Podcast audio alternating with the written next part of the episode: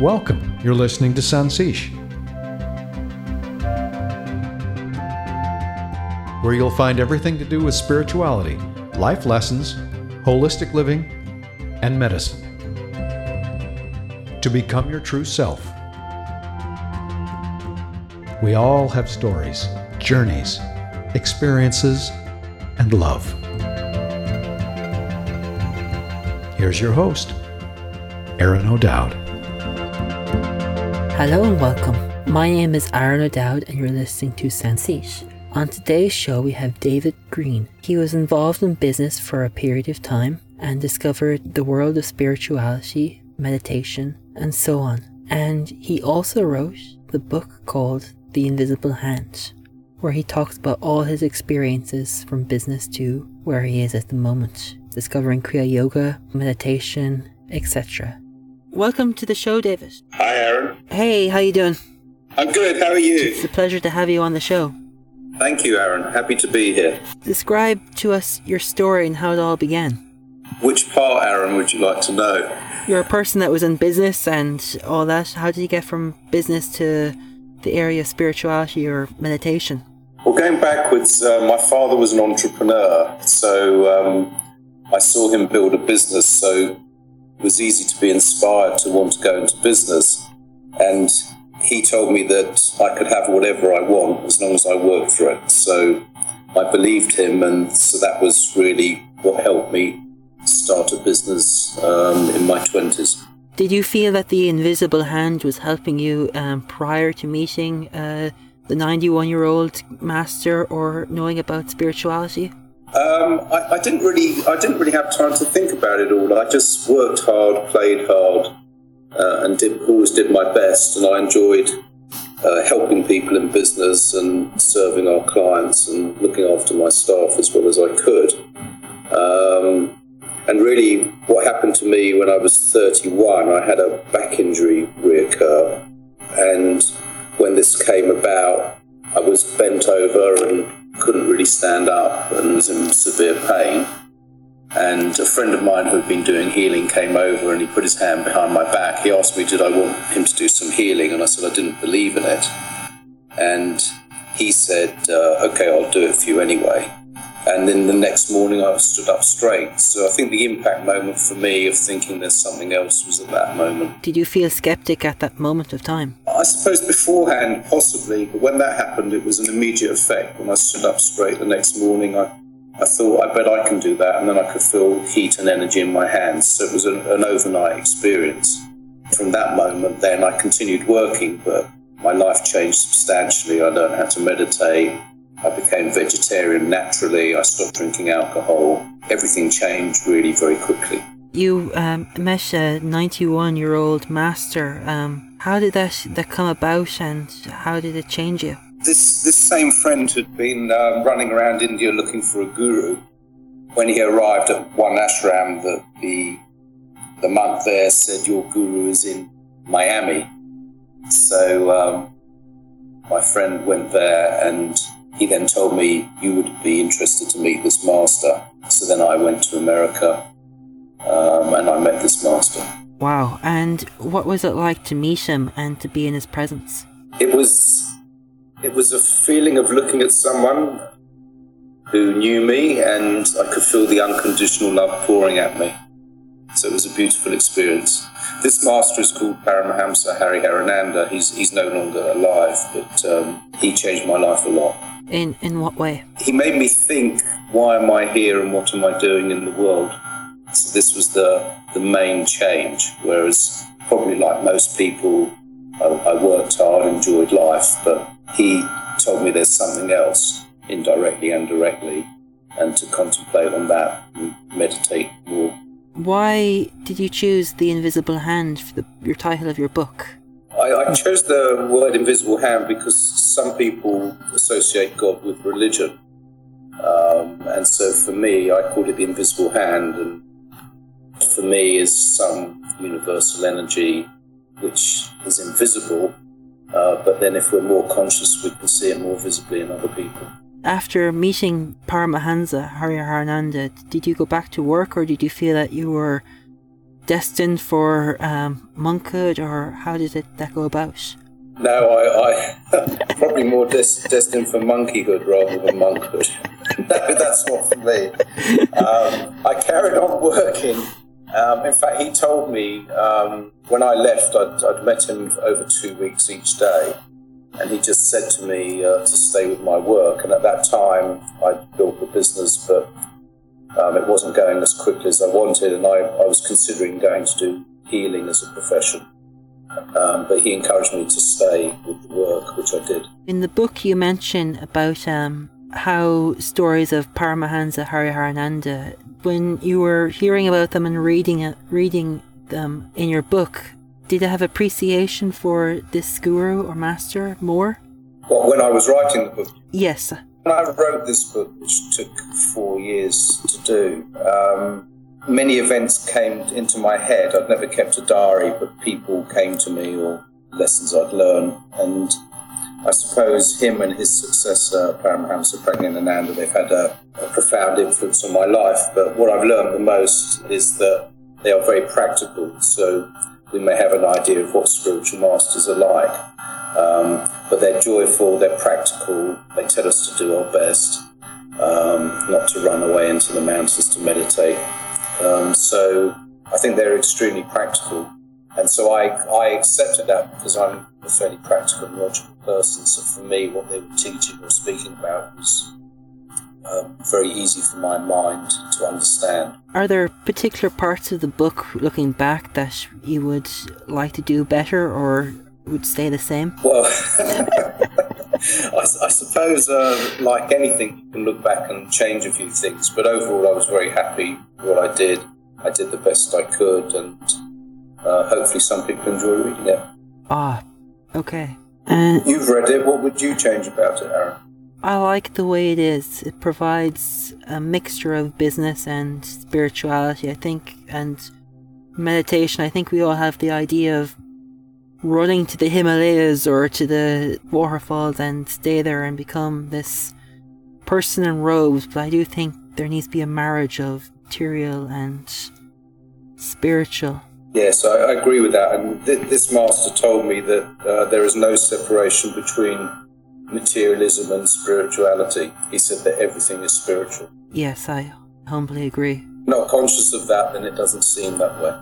No, that's it. Are you meditating, Aaron? Yes, I am. Do you meditate every day? I do indeed. Good. And and do you? Absolutely. It's as important as eating and drinking for me. How did it become a daily routine? What, the, the meditation? Yes.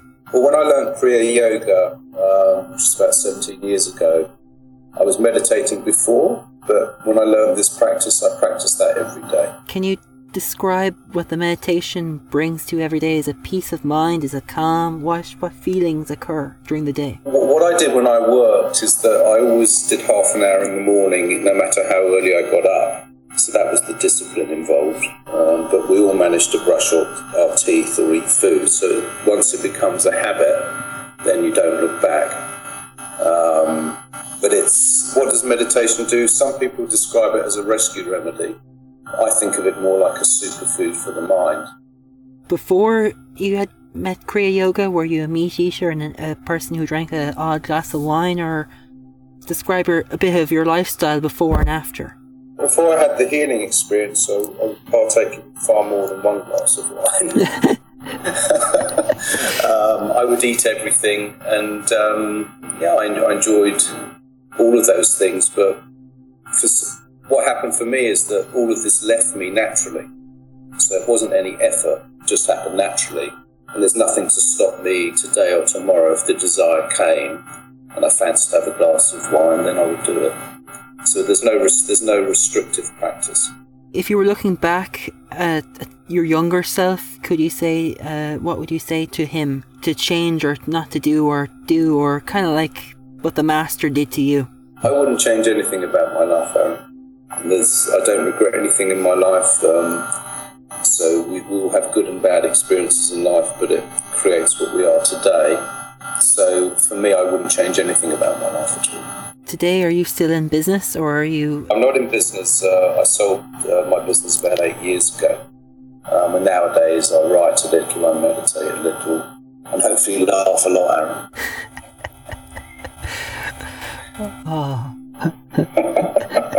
You're lost for words, Aaron. No, no, no. do you find the reading of scriptures, or do you have like a daily routine where, as part of the Kriya Yoga, do you read spiritual books as well, or is it just you feel it comes and goes? I'm, I'm not a person that reads the scriptures. Um, I do sometimes glimpse at what some of these great gurus have written from India, but I find that they're all saying the same, which is encouraging, of course. Uh, so I don't feel that I'm searching to read more and more. But books sometimes come my way. I'm reading a beautiful book called Daughter of Fire by a lady called Irene Tweedie, who was trained by a Sufi master. It is sometimes encouraging for us to read the experiences of others uh, and also to see sometimes how one guru gives advice, the same advice but uses different words. So this I like to see. When your back injury occurred and your, your friend gave you this treatment, did you travel to Egypt and Tibet before meeting uh, Paramahansa Hariharananda or did it happen after? Uh, that was before. I see. And did it lead you up to this particular point in your own uh, experience and journey? I suspect he brought us in before we get into any trouble there. if God existed and he told you I am the invisible hand, what would you say back to him? well, I think we. I think. what would I say back to him? Well, I, I, for me, the word God is the same as the invisible hand, so I don't think I'd be too surprised at it. Do you offer advice to your buddies or friends that aren't in the same level as you, or do you just let it be, or how do you get about it? Well, what I love about life is we meet different people all the time, don't we? So even you can find sitting next to someone on an aeroplane or on a bus or near a restaurant. Often I meet people who are thinking about meditation and they may ask about how to do it. And sometimes I even do it with them, even in a cafe. So um, yeah, these, these things sometimes happen. Do you just go through the breathing techniques, or how do you do that? One of the things that people have a misapprehension about regarding meditation is that often people try it for a few weeks and then they say it's not working for me because my mind is really busy, so they stop. Uh, but actually, it's the job of the mind to be busy. And so, by watching the breath uh, slowly coming in and out of the nostrils, focusing on different chakras in the body, it doesn't matter if the mind is busy or not. If we practice that, some calmness comes. With all the travel you do today, do you manage to get everything you want to get your day to day perfect? Sure. Every day is perfect, isn't it? Sometimes uh, good things come, sometimes not so many good things, but overall, uh, I'm very happy and content with my life. I, I see. Are you content with your life, Aaron? Yes, I am. Excellent. Do you have any events or books that you have in the, the making or plans to do? Um, I'm just thinking now about possibly writing another book, so that's that's kind of in a starting motion. And occasionally I write some blogs in Huffington Post or stuff like that. Uh, but it, it, it's really what comes. So sometimes I do things and then I wait a few weeks and then some other idea comes. So my life is much more spontaneous now. Do you think being more spontaneous than structured is better, or do you think it's either or? Both? Well, I was brought up because um, I went to boarding school. Uh, discipline for me is fairly straightforward. So, because because I understand about that, some people find discipline very difficult, um, and some people are naturally free spirits, but they find getting things done in the world difficult. So I, th- I, think there's a balance between the two. But if, if we can't meditate every day, even for 15 minutes, which is only 1% of our day, then it's it's difficult to follow on the spiritual path. Surely. Do you have goals, or do you have places you want to be in your coming period of life, or how do you see that coming in the future? Or are you present, or are you past, or how do you see yourself? I think it's more in the present. Um, in relation to goals in the world, I think they're pretty well gone as, as far as I can tell. But you never know what seeds are growing within us. But it's more trying to be still trying to be still inside and when that happens, it's a beautiful experience. When the breath is still, the mind is still, and then the body is still. And then at that moment, there are no real desires. So that, that I think is a description of more of our true nature, uh, to be still and calm and peaceful internally. But clearly the nature of the world is stressful and when we have jobs to do or families, then we have to do it, and that can be sometimes painful. It is indeed. Um, and also joyful. Both sides, yin and yang. Before you got into this field, you had a business and you wanted to earn as much money. Do you do you still have that dream or satisfaction today, or has it gone a whole different perspective? No, that's that's totally gone. Uh, I mean, when you stop work, you what you do is that you get more time and less money. Uh, but no, that's that's totally gone for me. How do you go about your time now with less work? Do you meditate more? Do you practice more? Do you read? How do you describe us what your your day to day now with a, a well, I'm sitting now in sunny California. Um, so, what will I do today? I'm going to meet someone for lunch. I'm going to walk.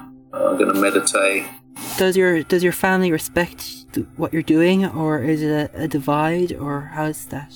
I don't think there's a divide. Um, I think they accept what I'm doing. They may not understand what I'm doing, but I think they accept what I'm doing. Hopefully, because I'm happy in my life, that they're happy for that. Do you wish this could be incorporated into schools and education so children can understand this at a younger age, or do you feel it's a discovery?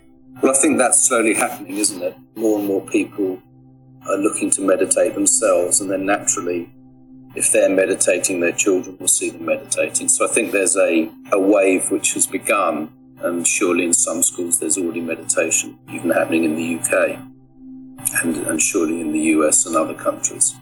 So evolution comes, um, but I think the more adults, the more business leaders or people of influence that meditate, then surely this will filter down into companies and then into schools. But if you're sitting quietly with, with the eyes closed, we can't do harm to anybody. So it can't be a bad thing to do. The world is, is changing, um, and you've probably met two of the best, I wouldn't say the best, but two spiritual masters.